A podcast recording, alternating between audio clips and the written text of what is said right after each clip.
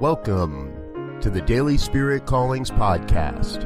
I'm your host, Robert Brzezinski, and I invite you to join me every day as we explore an affirmation, inspiration, and call to action for your life this day. And here is your Daily Spirit Calling for April 5th, 2018. Today I stand in silent contemplation of all the good flowing through my life. Each day there is an unlimited, unrestricted, unhindered stream of good flowing in, through, around, and as our lives. Only the good of God can come to our doorsteps. Today you are called to see only good in everything and everyone around you.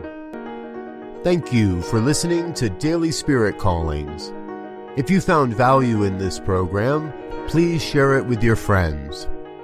Learn more about Spirit Evolving Ministries at spiritevolving.com. Until next time, peace and blessings. Go forth and prosper.